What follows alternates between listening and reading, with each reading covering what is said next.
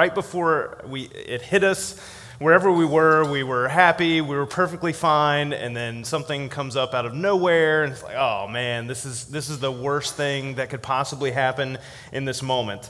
Uh, especially when we celebrate too early, before things are over. I don't know how many of you paid attention to the NCAA Final Four championship tournament, but I've got a couple pictures here. This first one, is a picture of Toomer's Corner. Toomer's Corner is where Auburn University goes to celebrate big wins, and they TP a couple of different trees there.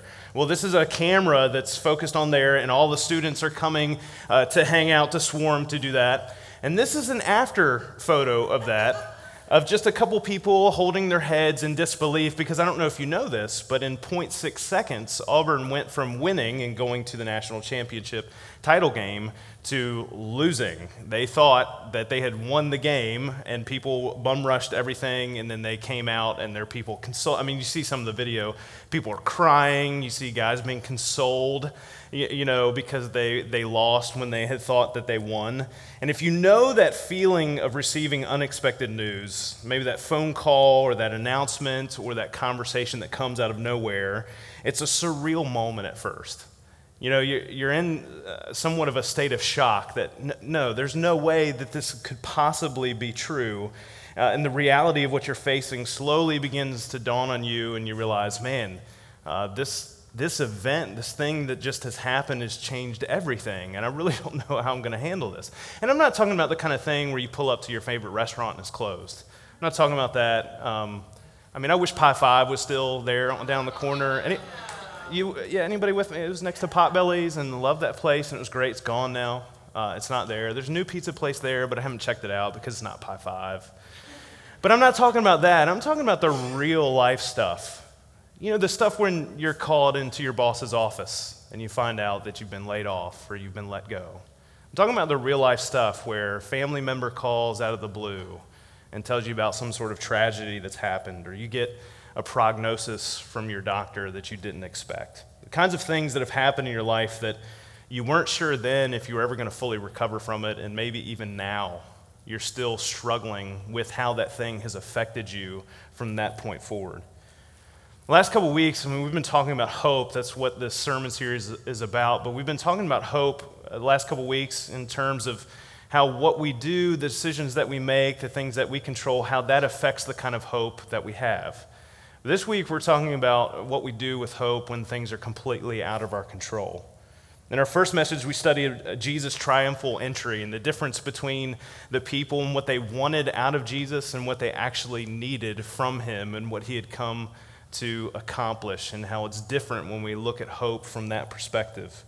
Uh, the, the week, uh, so that was the first week. Last week, maybe I said last week, I didn't mean to say that, two weeks ago. Last week, we talked about the difference between Mary and Judas and how they responded to Jesus' life and ministry as he was preparing for his death, and how Mary was willing to go all in with her hope with Jesus when Judas wasn't and he took all of his brokenness with him and rejected Jesus in his life, and how the hope that Jesus brings is worth giving everything for, that nothing else satisfies. And so this morning, we're talking about hope when everything is out of our control. Those are the moments in which our hope is most clearly defined. Because hope is the thing that we hold on to. It, it, it's, it's unique. It's the thing that we hold on to when, when we doesn't seem like there is any reason to hope. I mean, it stands at a very specific gap in our life. And it's, it's a cornerstone of our faith. Hope is a part of our faith. Consider this definition of faith from Hebrews chapter 11, verse 1. Now, faith is confidence in what we hope for and assurance about what we do not see. So, faith is directly linked to hope because God desires us to be expectant for good when life is not in our control, because that's the kind of love He has for us is that his promise for us as Christ followers is that he's going to work things out to good, to the good for those who love him and are called according to his purpose. And so faith and hope combine to confirm in our hearts that the goodness of God both has come and will come. See, faith without hope only works when things are going along as planned. For, for example, if you only have faith in someone's ability to complete a task up and until the point that they uh, show some form of incompetence to you and then you kind of reject them, eventually everyone in your life is going to disappoint you. That's going to be a miserable way to live. But we, we, we place hope in that, and we understand that people can develop, they can grow, they can change, they can learn, they can adapt. And so, hope brings us so much further along when it comes to our relationships and how we interact with the real world. So, hope, hope is the difference between giving up and waiting patiently, even when things are out of our control. This past Monday night, UVA, do we have any UVA fans here this morning? Okay, a couple, you know, maybe based on proximity. I don't, you know, maybe your bandwagon fan. That's, that's fine. I mean, there, there, there's no problem with that. But UVA won the national championship game. And one of the things that was really cool about that is their coach. I, you know, I have a lot of respect for Tony Bennett and how uh, he talked about and expressed his, his faith how he honored God in the midst of this win. And one of the things that made it even more powerful to me is that the way that Tony Bennett talked about how God was the part of the equation as, as, as, a coach in this win, the tone of his voice, the phrases that he used, the way that he honored God, was the same tone, it was the same phrases, it was the same consistent uh, looking to God, even when last year, I don't know if you guys remember this, but last year, UVA made history because they were the first number one seed to ever lose to a 16 seed in NCAA championship history. Okay? So, so you imagine, you imagine the dark moment that you feel as a player, as a coach, as a program. You get in the history books for all the wrong reasons. this is the last thing you want to do. And yet, the consistency, because I think Tony Bennett would argue, as I would, that there are things that are more important in life to place our hope in than the outcome of a basketball game. That, that there's something there in how we allow ourselves to be led, how we allow ourselves to, be, to focus on God, that even when the worst possible scenario happens, that He can take that and He can redeem that and create it into something much better than we could possibly imagine. And so UVA now, that program has the best, and we're Americans, we love this. They have the, one of the best redemption stories ever in sports history because they didn't give up, because they waited patiently, they had hope. The greatest test of our hope will come when life is completely out of our control. And it's going to happen. Life being out of our control is a part of the human condition. And one of the most encouraging things we find in Scripture, at least to me, is that Jesus, the Son of God, knows exactly what that feels like. That Jesus shows us how to hope when it doesn't seem like there is any hope. And that's what we're going to be talking about this morning in Mark chapter 14, starting in verse 32. Now, while you turn there, hopefully you're turning there in your Bibles and checking that out, um, and not just the master scores. I, I, get it, the Masters is on right now if you're a golf fan. If Tiger Woods gets a birdie, just raise your hand and we'll be good. But as you're turning to, to Mark chapter 14, verse 32, I, I, just need to let you know about something about this passage of scripture that we're going through, just uh, about this ser- sermon. Things don't end well here. Things, things end poorly for Jesus, things end poorly for the disciples. And, and it's in this moment, it's in this space that Jesus teaches us some very specific things about how we're supposed to hold on hope, hold on to hope even when we don't see the light at the end of the tunnel.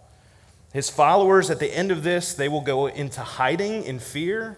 It is the start of the most darkest, disappointing day ever for them as followers of Jesus.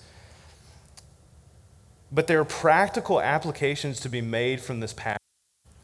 I mean, we know, we know the rest of the story. We know that this doesn't just end with Jesus being arrested and executed. But here's the thing every single one of us has experienced or will experience a day in which we feel like all hope is lost. And Jesus went through exactly that to show us how he's prepared to carry us through. So, Mark chapter 14, starting in verse 32. They went to a place called Gethsemane. This is Jesus and his disciples. And Jesus said to his disciples, Sit here while I pray. So he took Peter, James, and John along with him, and he began to be deeply distressed and troubled.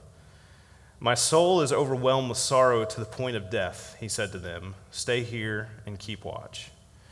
Jesus knows that his arrest and his execution is imminent. And so he goes to this place, this Garden of Gethsemane, which just means oil press. And so Jesus has access to this grove of olive trees that he uses uh, as, a, as a solitary place for him to go and to pray and to recover and deal with what's happening in his life in that moment. And so he ta- asks for support from the inner circle of his inner circle. He takes his group of disciples, leaves most of them uh, uh, at, the, at the beginning as they get into the garden. He takes Peter, James, and John, who are his inner circle uh, among the disciples, and, and goes and asks them to be with him in this dark moment in his life. Now, here's the thing that, that I want to I wanna make sure that we know. In, in English, there's a little bit lost in the force of the language that's being used here by Mark to describe how Jesus is feeling. And so I want to point out to you the Greek words here that are, that are actually used. So when Mark says that Jesus is feeling troubled and distressed, I just want to let you know what those words mean. Uh, first of all, the word trouble. Uh, the word here that Mark used means to be struck with terror. And so when we read this, you know, uh, Jesus is troubled and distressed, it's not just like, oh man, this stinks. you know, I hate that I'm going to have to go, go through this, but, you know, I'm going to take a moment right here. I'm going to pray. So, no, Jesus, Jesus is seized with terror by this moment that he's about to face and distressed. Distressed is one of those things that, I, you know, maybe if you looked at the definition, the dictionary definition of that, it would carry the force more. But I think most of us think of our distress as kind of like, oh no, the Starbucks coffee line is too long. You know, how long, you know, am I going to be able to get my latte, you know, on time? When uh, Mark uses this word, he's using one of the strongest words that he can to talk about anguish and depression. And so when Jesus is in this moment and he says, My soul is overwhelmed, I'm in a sorrow that, that, that leads to death, he's talking about some of the deepest, most visceral, darkest moments that humans can feel and experience in this life.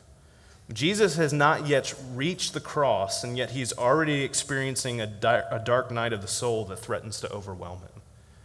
Luke, who's a doctor who writes another biography of Jesus' life, another gospel, he goes a step further and describes Jesus' anguish as he's praying. And he says in Luke chapter 22 that as Jesus was in anguish and praying more earnestly, his sweat was like drops of blood falling to the ground. There's this thing called hematidrosis, which I probably mispronounced, um, that, that is a very rare condition, but actually causes the sweat glands in your body to rupture and blood is mixed with your sweat, and it happens under very severe stress and anxiety. It doesn't happen all the time, but it's, it's a way that we're showing how incredibly powerfully horrible this moment that Jesus is experiencing, how weighty and how heavy of what he's going through. And here's the point here's the point of all this Jesus doesn't just know about our darkest moments. He experienced them. He, he knows what it's like because he's lived it. That we're not alone in our darkest moments when all hope seems lost. God didn't simply pontificate from the mountain and say, hey, you peons, go and do this. He sent himself in the form of Jesus to live the same highest of highs and the same lowest of lows that we experience. In Hebrews chapter 4, Jesus is described like this in verse 14. Therefore, since we have a great high priest who has ascended into heaven, Jesus, the Son of God, let us hold firmly to the faith we profess. For we do not have a high priest who is unable to empathize with our weaknesses, but we have one who has been tempted in every way, just as we are, yet he did not sin. Let us then approach God's throne of grace with confidence, so that we may receive mercy and find grace to help us in our time of need. And approaching God's throne is exactly what Jesus is doing in this dark moment in his life. So in Mark chapter 14, verse 35, going a little further, farther from Peter, James, and John, Jesus falls to the ground and prays that if possible the hour might pass from him. Abba, Father, he said, everything is possible for you. Take this cup from me, yet not what I will, but what you will. This word that's used, Abba, is an Aramaic word, and it's, there's not really an exact English equivalent to understand the force of what this word means. But typically, popularly, we say Jesus is using the word dad, a, a, a term of endearment and familiarity. Jesus is addressing God the Father with an intimacy and familiarity that's expressing both love and reverence for who he is. But here's the thing this, this is not a manipulative plea from, from God. It's not like one of my kids coming up and say, "Dad, you know, this is what I really want out of you." You know, that's it's not the whole, "Dear God, you know, here's what I really want you to do in this situation." I know we haven't talked in a long time, but I, I just need you to do this, and I promise I'll do something for you. Like it's it's not that kind of conversation that Jesus is having. This is a familiarity and love and reverence that's born out of Jesus spending intentional communal time with God throughout his entire life, throughout his entire ministry, regardless of whether or not things are going well or things are going poorly. There's a discipline here that Jesus models for humanity that's illuminated by this phrase. Yet, not what I will, but what you will. And this is a significant thing that Jesus models and teaches for us in this moment. So much of what we think might be the solution in our moments of despair uh, may not be. That maybe God has a plan that's bigger and better and more complete than what we could choose for ourselves. And maybe we, not, we might not see to the other side of, of what that is. But if we're willing to say, God, here's what I'd love to have happen, but if, but if not, and whatever you have planned, I, I'm going to, I'm going to allow that to be sufficient and enough for me. That's, that's what Jesus is modeling for us here. See, Jesus knows what to come, what's to come. He knows he's about to die. In Matthew chapter 20, 28, verse 28, just as the Son of Man, Jesus says, did not come to be served, but to serve uh, and, and to give his life as a ransom for many. He, he knows what he's about to face. Jesus is feeling, feeling the fullness of what's ahead of him as a human being the pain, the fear, the loneliness, the loss. He sees all of that coming. But even more than that, his perspective as God makes him more aware than we could ever know of the rift that exists between us and God because of sin. And Jesus is willing to stand in the gap, physically and spiritually, stand in the gap between God's holiness and man's sin for us. Because he knows that God's plan is best. 2 Corinthians chapter 5 verse 21, Paul points out that God made him, Jesus, who had no sin, to be sin for us so that in him we might become the righteousness of God. Jesus was willing to follow through with all of this, go through the pain of taking the weight of the past, present, and future sin of the entire world because he trusted God the Father. And that's the kind of hope that's going to sustain you and I through our darkest moments in this life. It's hope that's built on trust in the goodness of God's will. That no matter what we're facing, that because God is God, He is worth trusting. And even more than that, because God is our Father, the hope that we place in Him will always result in what is best for us. Jesus absolutely, He asks what He wants from God, but He doesn't ask God to bend to His will. He ultimately asks God to give Him the strength to continue with God's will. So Jesus has this deeply draining emotional, physical, and spiritual time of prayer with God, but, but the thing that he does, he doesn't do it alone. He's asked his disciples to partner with him. Only problem is when he checks in on their progress, this is what he finds in verse 37. He returns to the disciples and fa- finds them sleeping. Simon, he said to Peter, Are you asleep? Couldn't you keep watch for one hour? Watch and pray so that you will not fall into temptation. The spirit is willing, but the flesh is weak. Once more he went away and prayed the same thing. When he came back, he again found them sleeping because their eyes were heavy. They did not know what to say to him. And returning the third time, he said to them, Are you still sleeping and resting? Enough. The hour has come. Look, the Son of Man is delivered into the hands of sinners. Rise, let us go. Here comes my betrayer. Right before this passage of Scripture, Jesus is talking with his disciples, and he's saying that, hey, each one of you, at some point, you guys are going to betray me you're, you're, you're going to leave me. And Peter, one of the most outspoken of the disciples, all of them say this. We say, absolutely not. There's never, there's never a moment that we're going to fall away or deny Jesus. All of them say this. And yet, here's three opportunities for them to be there with Jesus, to not let Jesus be alone in this moment. And, and they're too sleepy. And see, what they don't realize is they don't, they don't know what's about to come. Jesus predicted it, yeah, but they don't understand. They don't understand the gravity of what they're about to experience. Jesus' death brings about hopelessness, brings about them hiding in fear for their lives. They're about to flee as Jesus is arrested.